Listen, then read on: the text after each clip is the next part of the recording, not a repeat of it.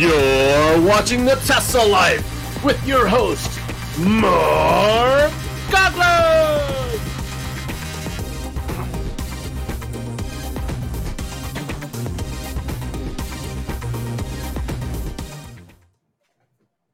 Hello, everybody, and welcome to the Tesla Life number 272, 21st of September 2022. How is everybody out there doing? Thank you so much for joining us today. Well, without any big fanfare, we've got our two regular co hosts. We have Mr. Casey Green joining us from the DC area. How are you today, sir? Doing all right. I, I tried to I tried to fill in for Patrick last week, and uh, I, I think I did okay.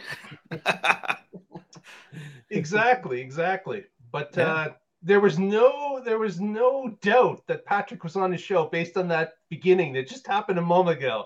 Exactly. Patrick, thanks for, so much for joining us, Patrick. How are things on the West Coast? They are good. Hello out there, Tesla Nation. I normally normally I know we normally do shout outs at the end of the show, but I'm gonna put in one right here. Uh this shout out goes out to the Kilowatt Podcast. So it's a podcast about Tesla and all things EV, much like this. And the host, his name is Bodie. He's a firefighter in Arizona. He has Tesla solar and he's a reservation holder for the Cybertruck. But more importantly, he checked out my blog, liked the story on there about how Tesla Powerwalls have storm watch mode, which has more recently become fire watch mode, at least around here. And uh, he thought that was a great story. Talked about it on his podcast, and so I f- it's I happened to hear it and thought I'd give him a shout out. Hey, There you go. fantastic, fantastic. Spread those stories around. Always, Yeah, always good to hear. yeah. It was nice that I'm not the only one plugging my own stories. plug your stories. I plug your stories on Sundays. This is true. You do. yes, you do. Thank you very much. Very good, very good. I'll have to go back in the archives and listen to that one. So, uh, very good. Well, let's get to a bunch of stories that we got lined up for this week. And uh, here's the first one all about video games. Uh, Elon was prompted uh, through Twitter about Steam. Uh, and for those of you who don't know, Steam is an online gaming platform that can be used through many different types of hardware, uh, basically over the internet. So you don't need the actual gaming console uh, as you do with many systems uh, like uh, uh, PS4 or you know Xbox or whatever. This is a system that uh, will allow you to receive the games just over the internet and play them on the fly as they're happening. Uh, but they're really advanced games. They're not those simple ones like Pong that you've seen run over someone's website. Uh, this is uh, this is a system that that many use uh, for their gaming platform. And Elon in the past had indicated that was it best for Tesla to continue to look for ways to integrate single titles uh, into the car platform, or was it better uh, to maybe work with someone like Steam and integrate a whole catalog of games that can be used uh, as Steam rolls them out? So uh, Steamroll. yeah. so we got. I didn't even see that one coming, man. Like so uh, this is um, this obviously has been on the minds of many uh, game players that would like to see more games coming to Tesla. And uh, Elon just commented on it briefly that he has been testing it on his drives uh, recently uh, for his vehicle. So the Steam option's still happening. They're they're working on it. Engineers at Tesla, as we know, are wearing wearing many different hats, and uh, one of the big oversized hats they're all wearing right now, of course, is FSD Beta. But uh, this is uh, another option that they have been working on. So, uh, why, why do you keep going like this, Casey? You saying stop? Stop. No, I'm, I'm. I'm grabbing. I'm grabbing the autofocus because it keeps focusing on the middle Ah, okay, all right. I thought it was. I got five points on that one. Well, it likes hams. It really likes hands. Uh, uh, You would think it'd be trained on faces, but it likes hands. yeah, Uh, so, that's kind of cool. Yeah, Steam, Steam is great. I, I use it mostly as a uh, as a game library because I don't do much online gaming, but I do keep uh, a friends list on there, and uh, I use it across Mac and PC and uh, mobile. But um, I don't know if I use it on my Xbox yet. Uh, but on that same vein, uh, you talked about game streaming. A couple folks have used the Xbox Cloud on on their Teslas, and uh, they said depending on what network you're attached to, it uh, it can it can be performant or it can be uh, something that you don't want to do head to head games on, depending on how you're Mm. connected. Yeah. Yeah, right. Uh, generally, it's pretty tolerant, but the problem with that is if you're on a marginal connection in the Tesla, everything in your Tesla goes through the Tesla VPN. So you're marginal to California, back to wherever you are, back to Mm. the, the Xbox cloud. So that's going to be a difficult hurdle to overcome because that there is going to be some um, depending on what car it is what network work, network it's connected to at that particular moment in time there's going to be some some lagging issues i'm sure Yeah. uh, but of course if it's a single player or just a players in the car game that should not be a problem uh, but Right. uh, if you're trying to integrate with somebody else on the outside uh, then that could be a problem so yes. Speaking of, um, the uh, Cuphead and Cat's Quest games were just updated in the firmware. Not not for us beta folks, but for normal people. I also found out recently that um, some of us that did receive Cuphead, um, uh, it's on my car, but um, some of the uh, newer release cars didn't get Cuphead. Oh It's wow! not there. Probably So, because of the different uh, chip.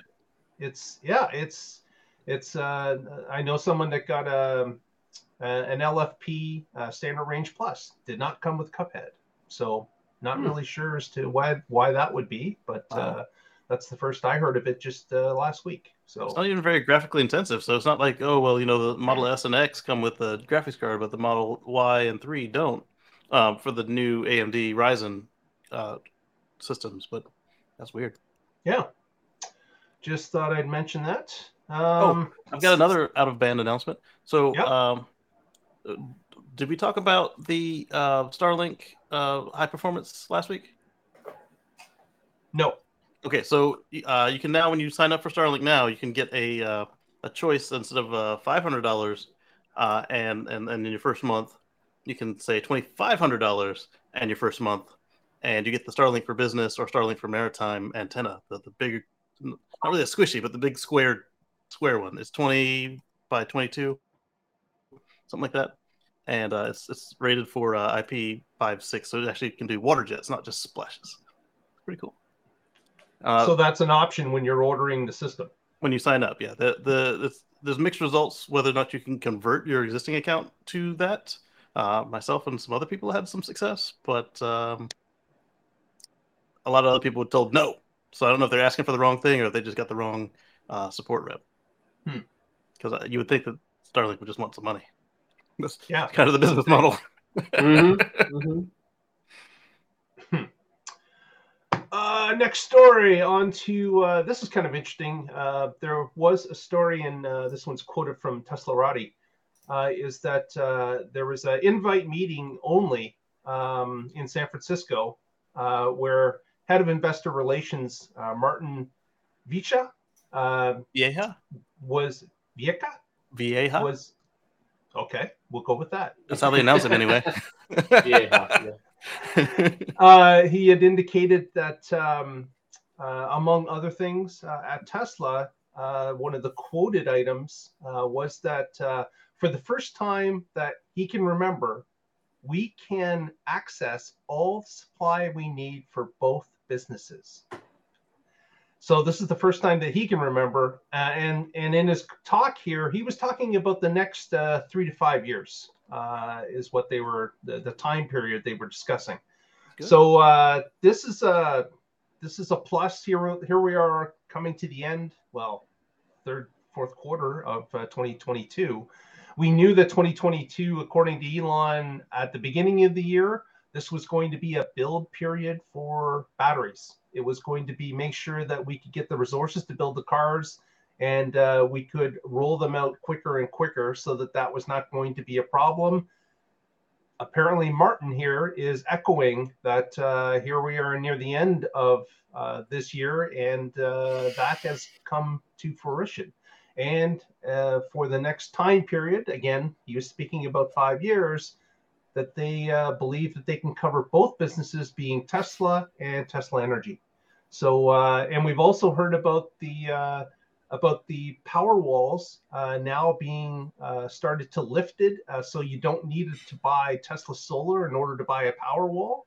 So that's that's another indication that this may be correct. That the supply is now in place, and Tesla can start opening the doors and selling more. So. Uh, production of cars and power walls uh, is certainly going to lead to a uh, a rosy uh, number of quarters for Tesla if that is the case, uh, if they're starting to really open up the throttle on this. I was just reading an article about how um, Tesla and LG, what used to be known as LG Chem, which is now called LG Energy, uh, how they bought the entire five-year production from this uh, lithium uh, production facility that's making the lithium slurry, and, and the two of them have just bought everything. Like it's going to run for like three to five years, and, and nobody else can buy in now. And all and all all output is going to the two companies. Right. Yeah, and that's not a surprise because for everybody. e, well, it, it's good for those who locked it in. It right, may right. not be good for those that uh, realize they do not have the proper amount of supply at this right. time. It's good for the So- mine, Tesla, LG, and all their customers. But yeah, everybody Yeah. else is screwed. yeah it's going to be it's going to be a battle from some of these other ev makers that have just put in orders and expected them to be fulfilled in a certain amount of time uh, some of these existing contracts are going to put a dent in that and uh, some are not going to get what they need because it's not just that this is growing at a flat rate uh, Mhm. ex- exponentially growing uh, we're seeing jumps number of percentage points in a quarter uh, for EV sales and demand. So uh, Requirements for EV sales. yeah, this is something that is uh, is definitely uh, uh, in flux, and uh, the amounts uh, that are being ordered are increasing dramatically. And there's only so much supply out there. You know, there's people that are ramping towards this, but uh, if there people are ramping, there are still others that are scrambling, trying to get up to a certain value amount, and uh, some of them are just uh, are going to be short on that. I was thinking that even if LG and Tesla had split the output 50 50, Tesla would still get more than 50% of it because they're also an LG customer. Oh, that's funny. yeah,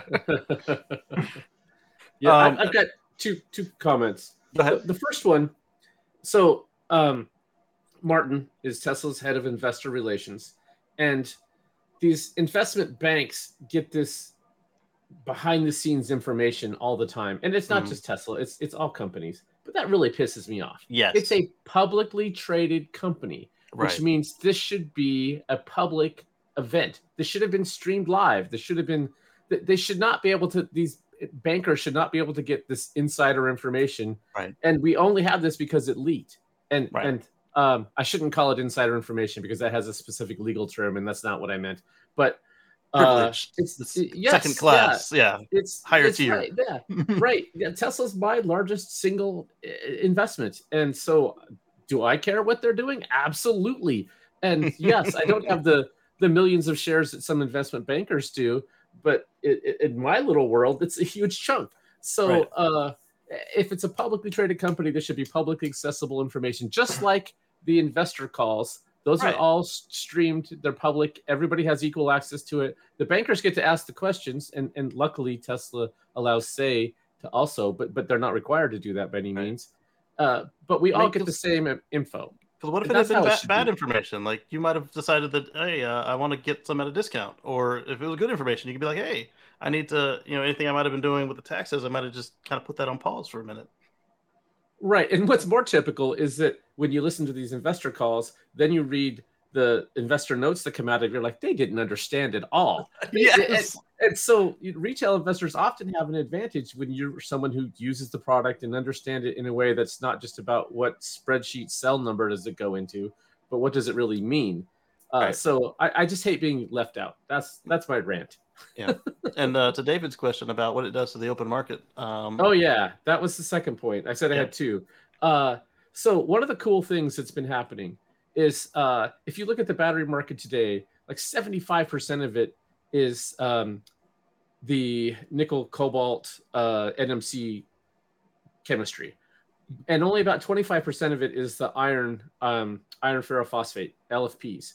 But the LFPs uh, every year batteries get better five to seven percent, and that is is true for the high end nickel cadmium batteries, nickel cobalt batteries, as well as for the LFPs.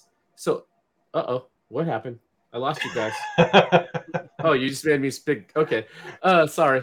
Uh, I, did, I didn't want to put the text all over your face if I could help it. Oh, okay, all right. So now LFPs have improved where they can be used, and we're seeing them in the standard range plus vehicles now. Where before LFPs were not good for that. They were they were uh, they are projected to become over half the market later in this decade. So we, there's now a, a long range semi truck, not from Tesla, that has LFPs. Uh, any, any vehicle that's less than 300 miles is soon going to be able to use LFPs. So that opens up, and iron is cheap, and, and lithium is all over the place. It's not mining it; it's refining it. That's really the problem. Uh, and and there's new methods for doing refining that are happening. So I, I think we're seeing a spike now as a bunch of the legacy OEMs wake up and realize they need batteries. Uh, and, and that's going to be short lived though. As as more of them need it, the prices will go up. That'll draw in more investment. We'll have a, a step change in the uh, capacity of the entire system. That'll go back to an equilibrium, and then we'll continue the price trend going down. If you look yep. at battery prices over the last 10 years, um, so let's go from 2011 to 2021, it's down about 88%. And, and right now, batteries are the huge, the big expensive part of an EV is the battery. Well, if we've dropped 88% in 10 years, if we do that again, they are going to be cheaper than gas cars. And it's going to happen within the next decade. And then why would anybody buy a gas car? It costs more to buy, it costs more to fuel. Uh, forget it. it and right. it pollutes, and, and its resale value is going to tank in 2035 when no, no, several states won't allow you to sell them. It, mm-hmm. it's just it's it's so obvious how things are going to go and yet, and we've been saying this for a long time, uh, the rest of the world's finally catching on and going, oh, wow, things might actually not be the same as they've always been. yeah. I, I, was watching uh, one of the uh, Chinese competitors to Tesla. They uh, they went with a high nickel 4680 cell, but they didn't go cobalt free. So that was interesting mm. to me. Hmm. yeah, yeah, different, different formula. Yeah, yeah. With with nickel, cobalt free is difficult. Um, with lead, it's easy. Or not lead, but iron, iron? it's easy. Yeah. Yes. Yeah. I, I yeah. I did not mean to say lead. with iron, it's easy. It's also easy with lead, but that's right. not the point. then you go. Then you go sulfur.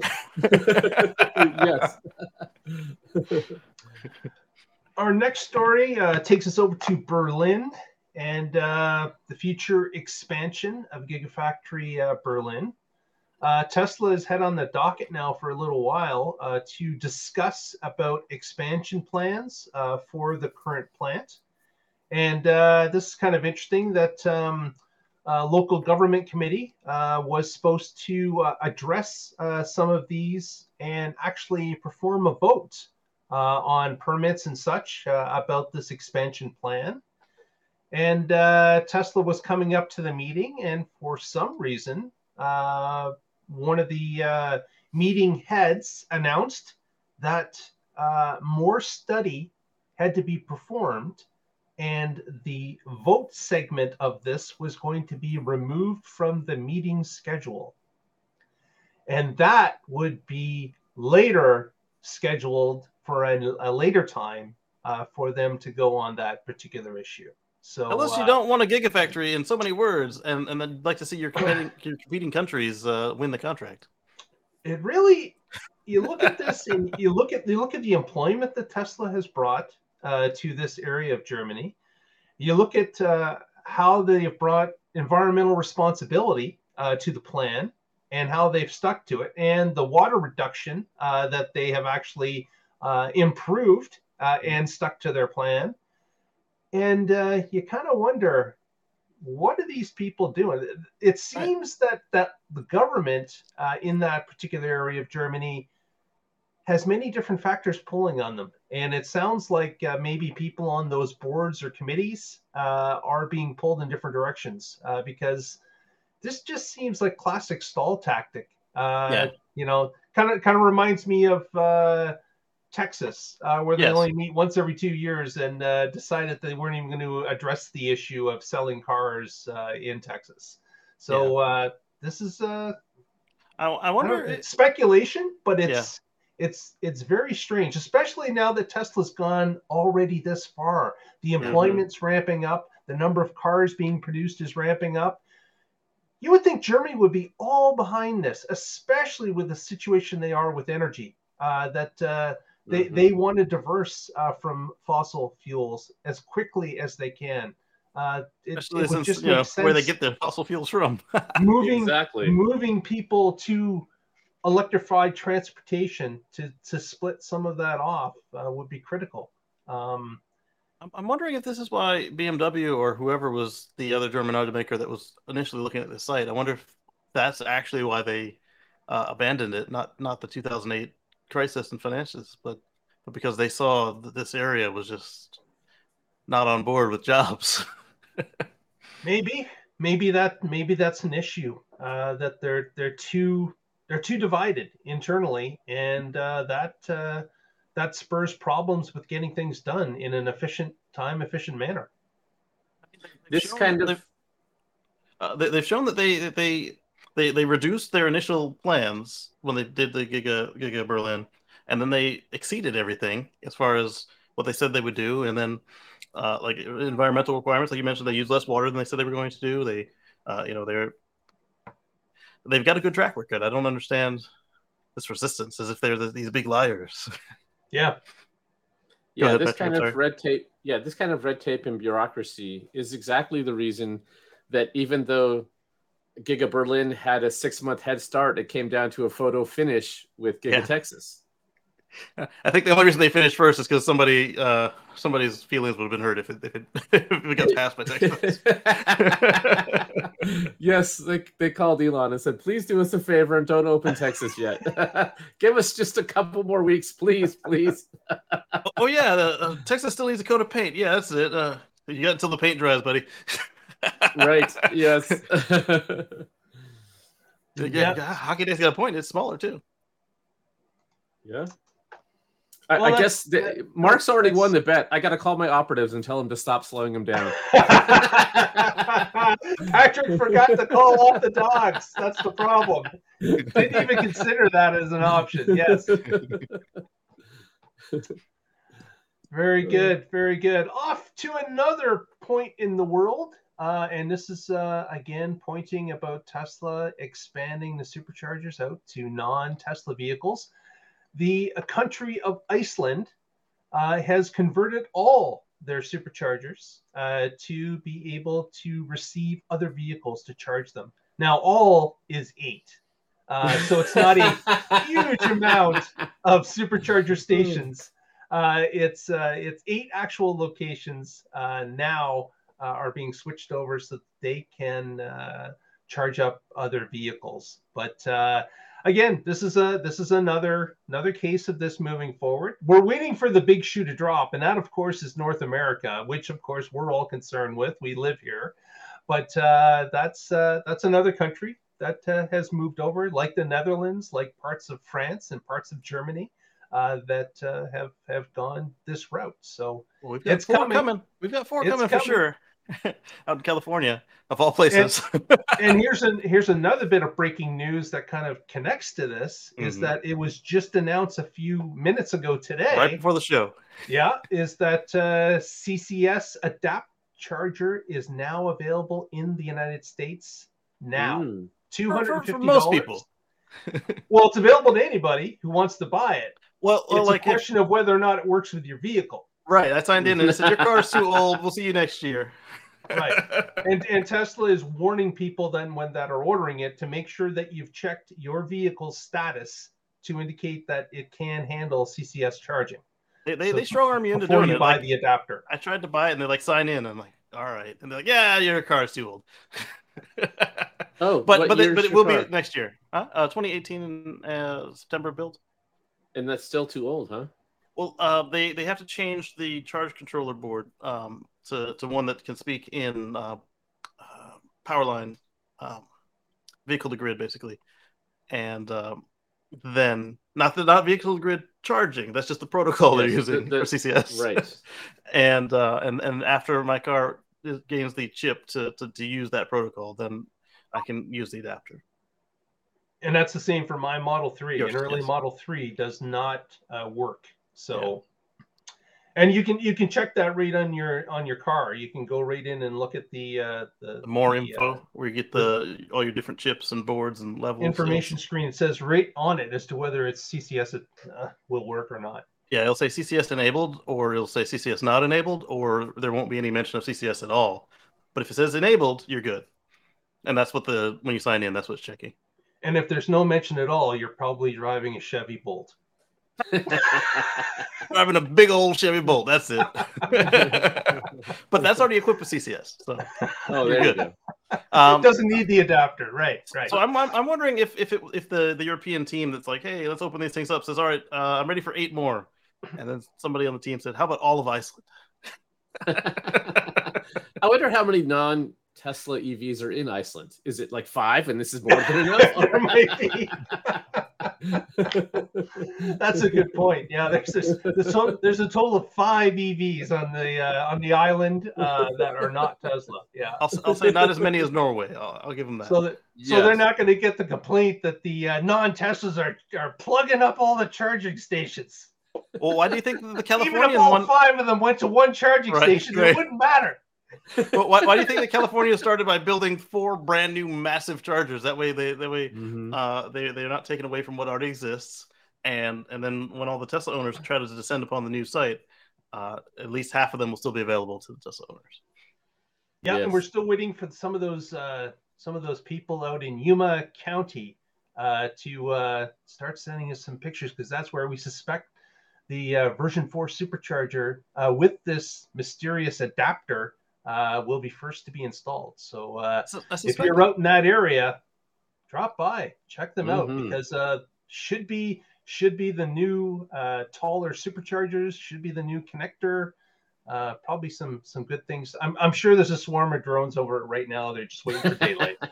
I, I suspect that some of our more passive aggressive um, contrarian owners will uh, will use will attempt to use their adapter on the Tesla supercharger just to get some of those spots back.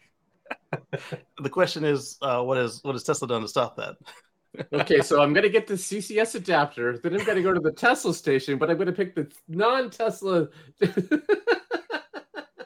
It's got four four uh, four plugs in in Yes. tandem. Uh, I'm only getting 23 kilowatts, but I'm loving it. uh, it, it, it allegedly can handle up to 250 kilowatts, although um, some folks have said they've only seen 180. Uh, somebody brought to my attention that part of that might be because they're using it on Electrify America and other stations that don't have they have 400 volts like Tesla does, but they don't have the same number of amps like Tesla has. Uh, where they where they do high powers, they would rather go 800 volts, which Tesla doesn't do. And so when you plug in, you don't see the full 250 because at your voltage it can't push 250. It needs to Yeah. up the voltage, and your car doesn't want to take that, so it doesn't want to fry. So it says, "Nah, just give me the, what you can of the 400." Yeah, exactly. Yeah. Next, off to Laguna Seca. Yeah. Casey, what's going on there? Uh, well, let's uh, let's get a little photo on the screen here. Let's see. Speaking of supercharging, Yeah, more superchargers. Huh, the fan behind me just kicked on. All right, so uh, Laguna Seca, uh, they've they've had superchargers for a minute now. Uh, they started out with ones that were powered by generators, and that was uh, a big fuss. Then they got a V1, a V2. Now those V2s have been replaced with a V3. Oh, they also had a palletized one uh, in between the generator and the uh, the first permanent one, and now they have a V3 supercharger. Look at that. And then we've got Dark Helmet right here from Unplugged Performance. Is this one Dark Helmet or is this a different one? I don't know. That's a nice looking ride. It is. Uh, but uh, this this right here is, is the, the front diffuser. It's uh, quite large. At first, I thought it was like a tray to put ice in, like to help cool the car down while supercharging. But no, that's not what it's for. It's for air, and that's pretty cool. And this Yeah. new type of supercharger, this must be version five because it looks like they swapped tires at this particular one. Full service supercharging. Exactly. yeah. You call you call in ahead of time. I have a flat, and they go, "Oh, we, we know what your car's riding. Well, your tire will be waiting, and we'll charge you while you're here." You get one of those NASCAR pit crews that run out. Zoom, zoom, zoom, zoom. You're getting supercharged while it's happening. Oh, that sounds like yeah, an you get a new set of rubber, and you can't figure out why am I spending eight hundred dollars to do a supercharge? Right? It's because you got four new tires. Or It's brand new tires time. while you were there. Uh, Da- David asked if the if the 250 was high for the CCS adapter. So I first want to point out that uh, the uh, CHAdeMO adapter was more than double that. yes. and uh, and it didn't come with any any extra stuff like uh, like we're we're we're assuming that the retrofit for us will be free like it was in Europe, but it might not be. Um, just because. And then Hockey Day pointed out that it's not sold out yet, and I'm wondering uh, if if getting enough stock was why uh, they waited so long, or maybe Hmm. enough people were at work that they didn't slam the site yet. We'll see. Well, I don't know why you'd want one of these. The Tesla. I would want one because of projects I've got coming up, but other people, uh, other than pricing, I don't know why anybody else would, would want one. Go ahead, continue. Yeah. So the, the, I mean, the Tesla network is just, the supercharger network is so good that Yeah. that uh, and and it's just plug and go, and you don't have to have this app or that app or busted stations or all the other problems that CCS has. Uh, I I just have no interest in this. I will say though that when uh, when you're traveling and, and the other networks do a free supercharge weekend uh, instead of Tesla, it would be nice to be able to take take advantage of that. Even if you have to fuss about with an app, that could save you hundred dollars on a nice trip. Okay, yeah. So then you're halfway to recouping your cost. Um, I have free supercharging for life, so Right, same. I'm not worried about it. But but with But my they're- with my they're- upcoming project, I could end up in between a supercharger and, and like there might be a mall with a Walmart or something that's got okay, a EV yeah, it- yeah. If if the area you live and travel in, CCS is more convenient, I, I get it, and so Yeah. so they'll sell a few, but it's not like oh my god, they've sold out. This, I got you, This I isn't you. this isn't something every Tesla owner needs to have. It's just Mm. not. right. No, the vast majority will never probably even enter the Right. thought of getting one. It just I doesn't make any sense. A downgrade, effectively. Oh, you want to use a worse charging network? Okay, we'll let you. Yeah. You want to see worse? I'll show you CHAdeMO. Uh, so I, I've used my CHAdeMO adapter uh, since since they since they got a supercharger in Charleston. Uh, I've never used my CHAdeMO adapter again, other than get it updated at Tesla. So yeah, uh, so that's exactly to my point.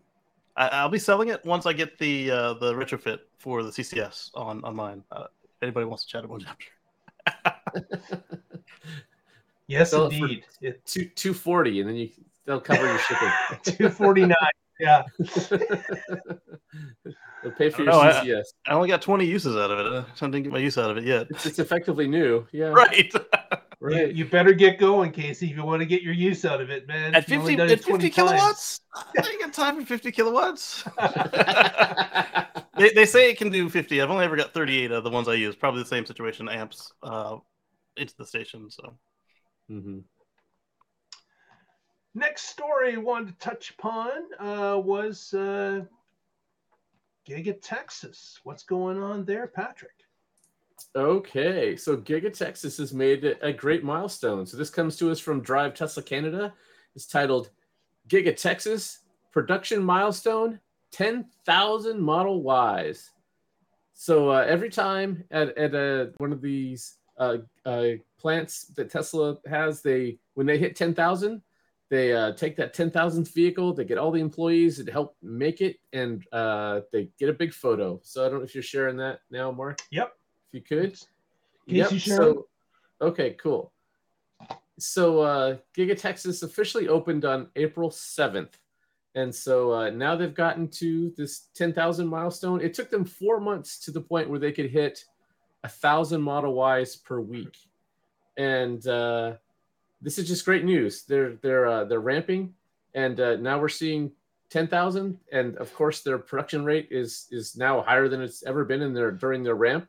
Uh, it won't be long until we're seeing a hundred thousand, uh, number one hundred thousand come out of there. So uh, I thought Another this was pretty cool and, and worth sharing. Yeah. absolutely. so how long did Berlin take to get here? I don't know that one. I was Good, good question. I, re- I remember the party picture. I just don't remember how long it took. yeah, I rem- remember the photo. I think it was outside. Um, Yeah. but uh, I don't uh, don't recall when that date was. I do want to point out one thing that's different. We, we know that Model Ys are being made in, in Fremont and, and Shanghai and, Berlin, but Texas is the only one making them with the structural battery pack and 4680 cells. Sale. Because Berlin's making it for practice. Okay. Not for reals yet. Not for so who do you think is next? Uh, the struggle is real. right? Who do you think is next? Shanghai Patrick or is still upset that I won that bet. You can't tell though because he hides it so well. yep, it's true. I It's win the bet and I'm still suffering for it. I don't know why, but okay. All right. so, so who do we think It's is next? Is it, gonna, road, is it gonna be Giga Shanghai or Giga Next? Because I doubt that they're gonna Hmm. stop Fremont to put structural in. And and si- since Berlin's practicing, we know it's just a matter of time. Yes, yeah, I would say Berlin's next. I mean, but after them, would it be Shanghai or would Yeah. it be Giga Next? Because like I'm wondering if Shanghai is kind of like like Fremont, where they don't really want to mess with the formula too much. Hmm. Knowing I- Shanghai, it's all they'll gonna build another one on next door how- to it. It's it's all going to depend on how well it works in Texas. Yeah, yeah, Like it, it's really gonna because the, ramp is happening. We know that they've had Oh, delays with the 4680. you're right. Um, uh, but it's going to be a question of how well it starts to integrate because if it does integrate well, I think Yeah. Shanghai will get it. Yeah. Uh, because if, if they if they've got a clear path to move it in, I think that that based on its other successes, Yeah. I think it would be very easy to integrate it if everything is goes as planned. and they can A/B test it because uh, Austin actually builds both. They build 2170s and 4680s, so they can actually just run them side by side and be like, "Hey, this this line's putting out six times as many cars as this line." hmm I'm Yeah. curious. I'm also curious if number 10,000 was a was a structural or or classic. Yeah, they didn't mention that, did they? They did not. we all want to know. yeah. What we what yeah what, what we really want to know is uh is what the split would be in those ten thousand vehicles. Is Yeah. It, is Mhm. it 60 40? Is it 80 20? I don't, I don't even think it's that many because remember, was it uh, last month? It's or- 4680. No, that doesn't work. Uh, remember, remember, it wasn't just last month or the month before they had finally got the parts in place to actually build the 21, 2170s in, in Texas. So I, I doubt they were a significant portion of this number. yeah. Good point. But as they go to that 100,000 number, hopefully they're a lot larger uh, percentage. Mhm. Hopefully, at least along. 20,000. Exactly. Next on the docket we have tonight, uh, we've got uh, Giga Nevada introducing something uh, that's going to help employees. And Patrick was going to talk about this as well. Right. So uh, I already mentioned at the top of the show how uh, Stormwatch has been used for Firewatch. Well, that's true along the whole West Coast, and some of that smoke from these wildfires is blowing over to Nevada, and so uh, Nevada has uh, taken Giga Nevada has taken some steps to reduce the amount of smoke and air pollution that gets into their factory. Uh, it's not good for the workers, and I'm sure nobody wants a bunch of smoke, dust, ash particles on their products either. So uh, this is this article uh, is right. It's from Teslarati, and I've seen it in a couple different places. And the first thing I have to say is that all of these sites missed the chance to use the headline that Giga Nevada enables biohazard defense mode. I mean, come on, it's right there. It's right there. so what they did was uh, in their HVAC system, they upgraded their filters to a MERV 13, and so uh, typical industrial factories are going to be using like MERV 9 or 10, uh, and, and 13 uh, is is better filtering. When you get to HEPA filters, I think it's at um, 17, so it's not quite to HEPA filter level, which of course would have been the criticism if some headline said that, but it would have been like, nuh-uh. uh, but still funny. And uh, the other thing they did was recirculate the air, which of course makes sense. Um, you don't want to take in outs- bioweapon light. outside air. Yeah, yeah, exactly. so, uh, yeah, th- since the fires are a, a big problem, and in fact, I don't know if you can see it. I've got an air filter right over there Uh, we we bought all new air filters for the house this year because this has happened every summer at the at the late summer like this. Things dry out and then eventually something happens and then fires spark up and we've got like ten of them, a dozen of them going on just within the state of Oregon at various spots. And uh, yeah, they're they're up and down the west coast, and uh, it's it's sad that this has become an annual thing. It's it's interesting that well, uh, where I'm placed in the country, uh, I don't think I've ever smelt smoke besides maybe an industrial fire that's happened at a, a site that's been put out, you know, quickly. But uh, I understand that uh, the wind can shift at any time in the west coast, and uh, places that have been unaffected uh, become affected uh, quickly. And uh, if you don't have the proper filtration system, it, it, certainly can be a detriment to your air supply. Uh, it can be it can be a, a health issue uh, yes. depending on your health and uh, uh, your breathing capabilities. Uh, it can even be a deadly issue in some cases. Yes. So yeah, so like in most places you, you check the weather report in the morning to see if you're going to go and do and whatever well here you also check the air quality report because if the air quality drops you don't want to be outdoors so soccer games that day get canceled or whatever sporting events uh, you just don't you know you don't go for your uh, morning jog if the air is so thick you can the sun is uh, blocked out i mean it's just it's yeah you have yeah. to pay attention to it speaking yeah. of the air quality uh, weather report, uh, one of my smart displays, uh, it's been showing like for half the summer, it's been just yellow. Like, yeah, you probably don't want to do anything outside today. Like, oh, but now that you, you, guys are mentioning this, I'm connecting it with all the fires you guys have been having all year.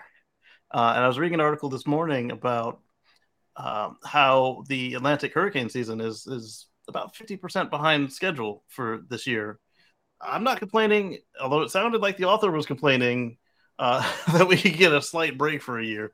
But um, they they expected a, a change with the, the La Nina um, weather pattern, but uh, they didn't expect it to be like this. And they're they're, they're mentioning how you know the climate change has, has really changed all the extreme weather events uh, mm-hmm. all, all all around. Yeah. Mm-hmm. Yeah, many things uh, are not going to schedule as they used to. Uh, that is for sure. But um, we will have to see uh, see if this type of uh, Tesla doing this switch, uh, if other industries are going to follow. Um, I would imagine they have to uh, because people start to look at, you know, are, are they putting their employees at risk uh, by not doing it? Um, and uh, it it can be a dicey situation. So I'm I'm imagining that many of them will start to upgrade with this type of filtering system. Yeah. Mm-hmm. Next, Casey, off to Shanghai. What's going on at Giga Shanghai? So, uh, Shanghai is is trying to make sure that David wins this bet. Uh, they are at 1.1 to 1.2 million vehicles per year now. Uh, Tesla has just completed an expansion, or they invested one point, uh, sorry, 170 million dollars, or 1.2 billion won, and uh, uh, they had expected it to be done in April, but uh we've had some sort of world events all through the last two years. So uh, you'll have to forgive them for being a couple months late on this. And um, so now they're looking at about 90,000 Model 3s and Model Ys per month. And um, and from January to August, that, that came to be 400 vehicles and uh, is almost past the 484,000 vehicles delivered for all of 2021. So I think they'll shoot past that. and uh, this is exciting. Yeah, this is the mm-hmm. official uh, notification. We know that this has been worked on for some time. Uh, oh, but, uh, the official only mentioned how much money they put in and, and about what they're doing uh, monthly. They it's unofficial the the uh, 1.1 to 1.2 uh, million vehicles. I, I, just meant that they're officially saying it's done. Right, right, right, right. Yeah, I just didn't want to. The project is that part. Yeah, yeah.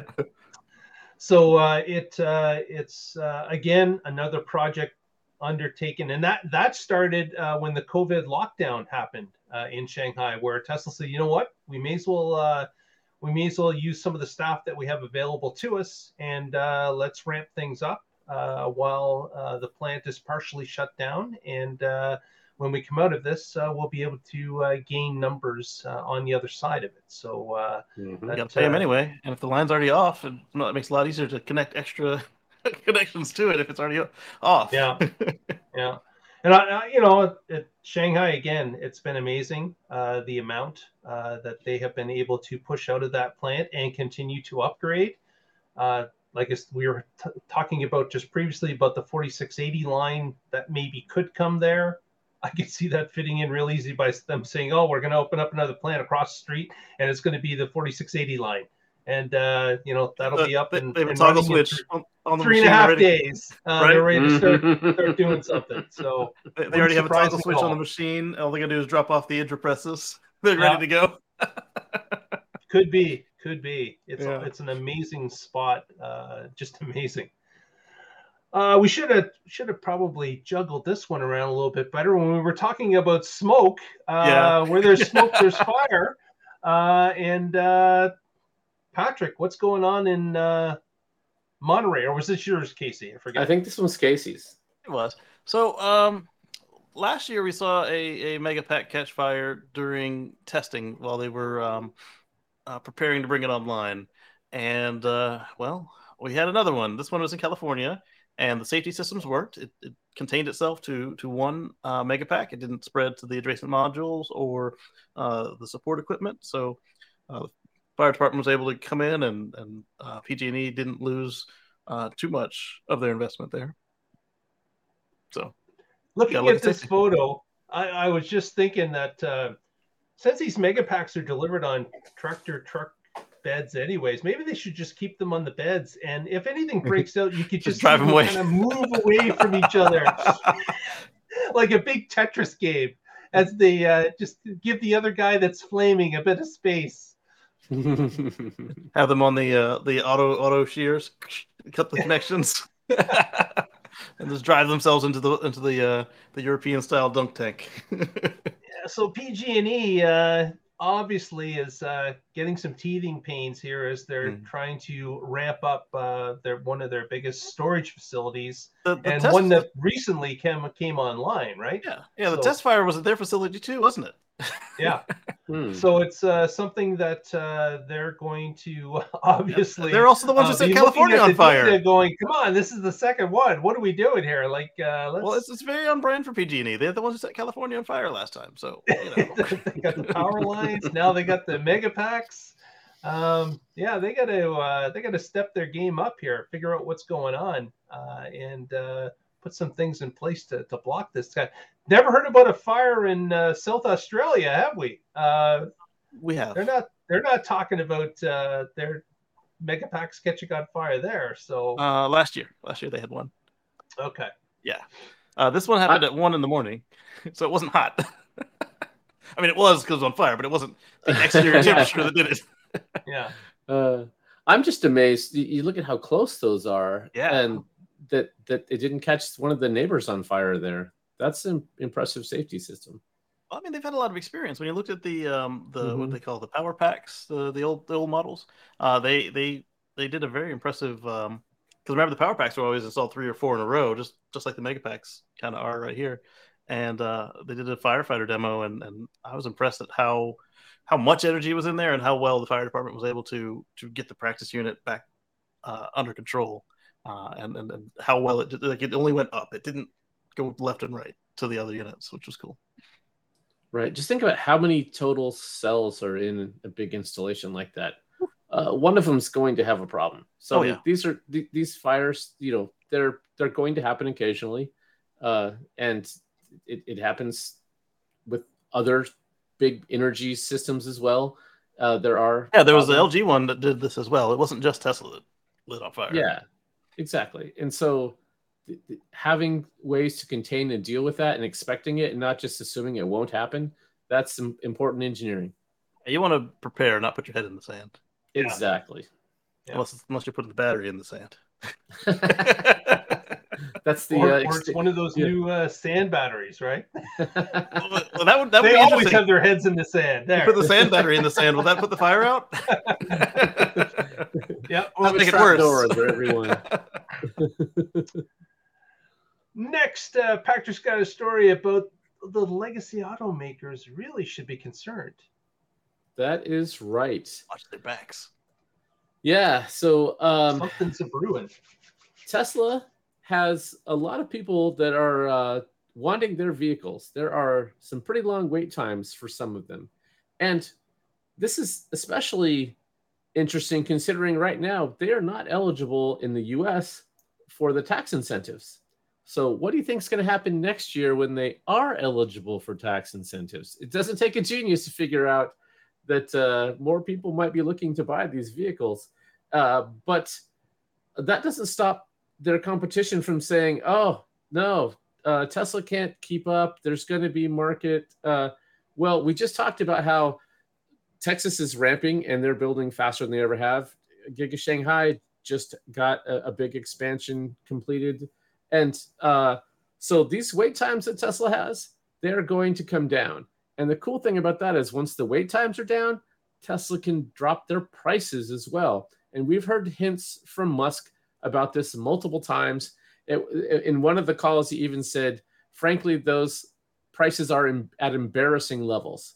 So uh, we talked about the reason that they're high. When the wait times are long, their visibility to what their actual prices are going to be for their supplies and the supply chains, the markets can be volatile.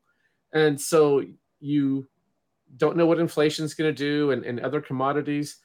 So you can't offer a low price. You have to assume the worst and offer that price. Otherwise, if things go bad, you're selling at a loss. So shorter wait times means better pricing visibility, means lower prices for everybody. And that is going to happen. And when it does, Tesla already has the majority of the electric vehicle market. And the fact that that could become even more uh, is mind boggling. When there's so many new competitors coming out, and yet Tesla continues to dominate. We just talked about how they have the commodity pipeline in place because this is what they do. They're not distracted by their legacy ICE vehicle line or whatever other thing. They're focused on we want to ramp as fast as we can for electric vehicles. And if the worst thing that that, that could happen, and and I mean that in a well, I'll explain what uh, is if there really is some um, demand softening, they can reduce their prices. They have levers they can pull. They can actually go back to having the thirty-five thousand dollar Model Three. Right now, there's no reason for them to have that because people are willing to pay the the, the much higher prices for them. So why shouldn't they make better vehicles with more features and and make more profit on it? They're also ahead, world, they're also worldwide, and uh, yes. some some markets the only difference is uh, for compliance is software. Uh, in mm-hmm. other markets, they may have to change the headlights out. Uh, we're not right. talking like whole cars here most of the time, and so mm-hmm. they've they've got options to, to to get stuff where they need to. We saw that in other places where when our incentives were already gone, but some other countries were running out. All of a sudden, that country started getting a lot more cars delivered than, than typical and, and other places got less. And, and then you saw the, the, the, people who don't know how stuff works in the news talking about, oh, oh, see, demand is softening because they have less right. in the US and less in Australia and less in the UK. Uh, yeah, because Norway's about to run out of the incentive, So now Norway got double they normally got. Or this is an example. I don't know if that was the exact case, but that's exactly how right. it goes. Yeah. Yes. Yeah. There are demand levers they can pull. They're not pulling any of them. In fact, they're unpulling them. Some by jacking up the prices. Raising up right? the prices, taking stuff yes. out of the car. Oh, nobody right. uses lumbar support. yeah. So anyway, I just thought this was really interesting. The rest of the market um, needs to uh, stop just tiptoeing into this and needs to go in all or nothing um, and and uh, not just doing compliance cars not just doing a little test market. Oh we're going to sell a thousand of these or 10,000 you got, need to be thinking in millions. And they're not. They're just not. And they're leaving it they're giving tesla even more and more runway. Yeah which uh, as a competitor you you got to figure out that at some point you got to start catching up uh, because of course it's not like when you start ramping yours up after two or three years, it's not like Tesla's going to be sitting doing nothing where they are today, yeah. thumbs, waiting mm-hmm. for two or three years. It's like they're going to be continue to innovate. They're going to be continuing to push forward uh, with their agenda, uh, with their efficiency, with their modifications, and uh, you're not completely catching them. You're just Yeah. kind of lagging behind. Uh, and in some Mhm. cases, you could be lagging behind even further, Right. depending on what their their plans are. It, it- it seems that a lot of their competitors and the, the people who write about the auto industry, they are, are used to this stagnation that we've had because, you know, we reached a kind of equilibrium after 100 years. And so they're not used to the idea of growth. They're like, oh, yeah, so and so is going to build 20,000 EVs in five years. They're going to totally beat Tesla. It's like, wait, um, you, do you realize that Tesla's just getting started, right? 20 million isn't enough. you gotta, you gotta, you gotta exceed them. Uh, you gotta meet, you know, skate to where the puck is going. And, and so far, Mhm. we've seen uh, only really three competitors seriously address them. Um, you've got Volkswagen. Uh, who knows what's going to happen with their new CEO? Ford, Right. which is making moves, but again, they've got that problem of the, their target is a little short-sighted because of their ideas that the market is stable. And then you've got uh, Mhm. another competitor that just kind of lies and says they're in the lead, even though they haven't done anything. Uh, uh, we won't name any names, but uh, uh, they led, yeah, from the back. You did it, Mary. and, and then others, you know, others you might get an executive or two, or or they'll they'll, they'll they won't put put down the press when the press says, "Oh yeah, this is a Tesla killer." They're like, "Yeah, yeah, this is this is a good car." I, I think that's a good point, Casey, with the stagnation. Uh, a lot of the uh, present legacy automakers have real have, have lived in that way too long, Mhm. and they're expecting things not to change. Although I have to say, from being on the outside and watching what's been going on, I can't see why they they can't see this wave actually Well, because, you lapping know- up on their shores. Like I I don't understand why they're not seeing the writing on the wall. For the past it's- past sixty it's- years, it's always been you know this many cars sell in the market every year. That they don't understand is that their chunk of that is going away, and and and there may be some extras with it being EVs, but um, uh, they, they've got to Like, like, like you know, keep doing what they've always done. Go ahead. talk to VW, talk Yeah. to Mercedes, uh, talk to Audi. Uh, they saw their their luxury brand drop off, uh, and uh, it was uh, pushed all the way over to Tesla. Um, It's it's may, maybe some of the legacy automakers now that you know the the Detroit Three, maybe they're thinking, well, we're we're not mostly luxury cars anyways. We're we're medium of the road, but you know what? All it takes is a, a new offering. All it takes is a slightly different price point, uh, and it, all it takes is people starting to realize that well, I don't really care how much it costs because it's saving me so much more in other ways. Right. Um, Or or I can I can use it twice as long, so I can spend a little bit more than I normally exactly, it, it becomes a, a paradigm shift for the consumer, saying, "Hey, the, the model's changed. It's no longer that I uh, look at a an eight year return on the vehicle. These cars are going to last 15, 20 years. Uh, guess what? I can double it up. So But they have a they have another problem. Is is um they've been through this before with with the Japanese cars came in. Well, now you've Mhm. got um you've got Model Next, and you've got again with the Japanese and Korean cars. Uh, they're all compelling and they're all priced, or you know the the Model Next and the Korean cars, uh, Japanese cars are priced where people can afford them. Uh, they they it's like they learned nothing from the last time this happened with the with the with the gas crisis and the Japanese and other imports came in and showed them how it's done. And yeah, it's took, here we took go a again. piece of the market away. Yeah. Yeah.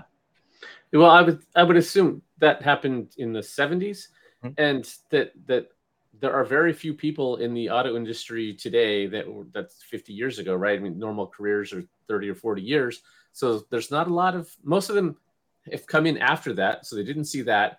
Uh, they've had a lot of their career, the people who are at the top in in the rearview mirror, and things were always stable then. So they just are discounting this uh, change. And then it's like, it'll oh, go what- away in two years. yeah, exactly. Or so what? We can put batteries in there and electric motors. We've got electric motors. They drive our windshield wipers. We know how to do that. Yeah. No, no, you don't.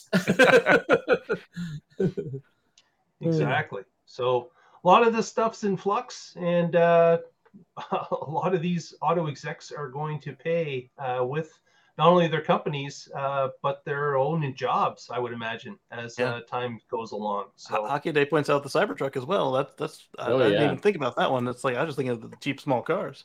Uh, and yeah, yes, like uh, even if the individual workers don't remember, like the institutional knowledge, it should it should have been built in. Like like the people who went through the Great Depression, uh, a lot of them came out as savers. Uh, Mhm. So there should be a little bit of like company culture that was built in about uh, not getting run over by the Japanese again. But it, it appears that, that that's gone. Yeah. Yeah, the Cybertruck is a good point because Ford and GM, those are their cash cows. That's Yeah. what keeps. they don't even make cars anymore. They just make trucks. Yeah, right. That's yeah. Uh, it's Mach-E, but but yeah, that's a, uh, not their cash cow. So uh, yeah, when the Cybertruck disrupts the truck market, that's going to be a huge blow to those legacy car companies. Yeah. I can't even call them car companies. Truck companies. yeah, right. yeah, that's what they really are. Yeah. Yeah. Well, with that, uh, I think that uh, wraps up this week. Pretty good week. Um, Casey, any uh, shout outs uh, for the group today?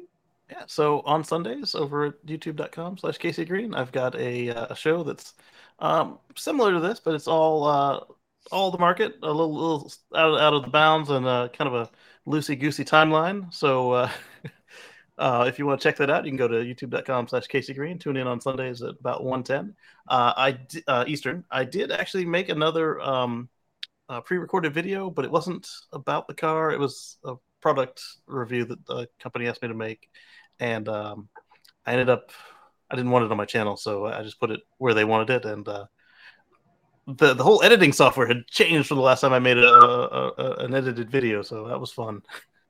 Uh, it's for the better, but they moved all my cheese, and I had to find all the buttons again. That was that was fun. but that's what I got. Very good. Very good. If you haven't already, please give us a thumbs up uh, and uh, press that subscribe button if you haven't. It's going to help out the channel. Hockey Day mentioned something. Jay Leno is going to be on, or Elon's going to be on Jay Leno tonight at 10 p.m. I guess that would be on CNBC for the uh, Rocket special, I believe. So if you're All right. interested in that, look for that uh, in your local listings. Patrick, any shout outs from you? Yes. Uh, so AI Day is coming. AI Day 2022 is coming up. We'll be covering that on here uh, after that event. I don't have the exact date, uh, but, but anyway, it's coming soon. Yes. And uh, all right, yeah, Casey can look that up for us. And uh, I'll give my usual shout outs. I write at carswithcords.net. I just posted my six year review. It uh, my Model X is now six years, and apparently I've been doing it wrong this whole time, according to uh, some Facebook group that was discussing my story because I, don't drive enough. I have less than fifty thousand miles on there, and for a six year old vehicle, that's just wrong. uh, and um, also, I, I count the electricity that goes into the vehicle, so I have it separately metered, and and that's what I'm using for my watt hours per mile. And because if you have a gas car and you run the air conditioning, it's going to make your MPG worse. Uh, and that's still counted as part of your MPG. Even if you just sit in the driveway and run the AC, you're burning gas. And then when you do the math on this tank and those miles, but apparently I'm wrong for doing that because uh, it gives me a, a number that's like twice what the vehicle is typically rated at. And uh, so I'm getting 600 watt hours per mile. And they're like, no, it should be like 300. Um, but again, uh, I'm Yeah, 300 is what I get. right, right. And so three 300 is more typical. Yeah, you talked about it. And um, uh, so, but again, I'm just looking at how many miles did I drive and how much energy did I put into the vehicle. And I'm not looking at how much went into drivetrain and how much ran my yeah. accessories and whatever. And uh, uh, so any, anyway, if if you want to get on there and comment on that, check it out at carswithcords.net. You can tell me I'm wrong. You can tell me they're wrong. Whatever you want to do. I mean, that's how you do it with a gas car. You measure, I'll put this much gas in, and then that's how much I had to put in to get back where I was. So it, Exactly. makes Yes. sense. Total Yeah, and- cost of ownership. Right. Yeah. The vehicle exists to get me from A to B. And I also want to get there, you know, comfortably with the AC on and, and sometimes towing a camper or sometimes with the bike rack or whatever uh, else. And uh, yeah, you say, so what would you say your mission is with all this driving? uh, yes, yes, this whole thing is is is documenting my mission to have a future free from fossil fuels. There it is. There it is. Thanks. And And, I'm also with the Oregon. Oh yeah, uh, Go, my last go ahead. Patrick. I'm with the Oregon Electric Vehicle Association. You can find us at oeva.org, and we are planning our National Drive Electric uh, Week event. So go check that out, National Drive Electric Week, and uh, find an event near you. Very good. Very good. Well, thank you all for joining us. We want to give a shout out to Lee Moon for the music we use at the beginning and end bumpers of the show. And uh, again, if you haven't already, thumbs up and uh, have yourselves a great week. We'll talk to you next week and get together and find out what's happening in the Tesla life. Turns out my uh, DVR was already set for Jay Leno, just already. Nice. I guess from last time Roger. Elon was there. Test Cybertruck, do it. Thank you, Lee Moon.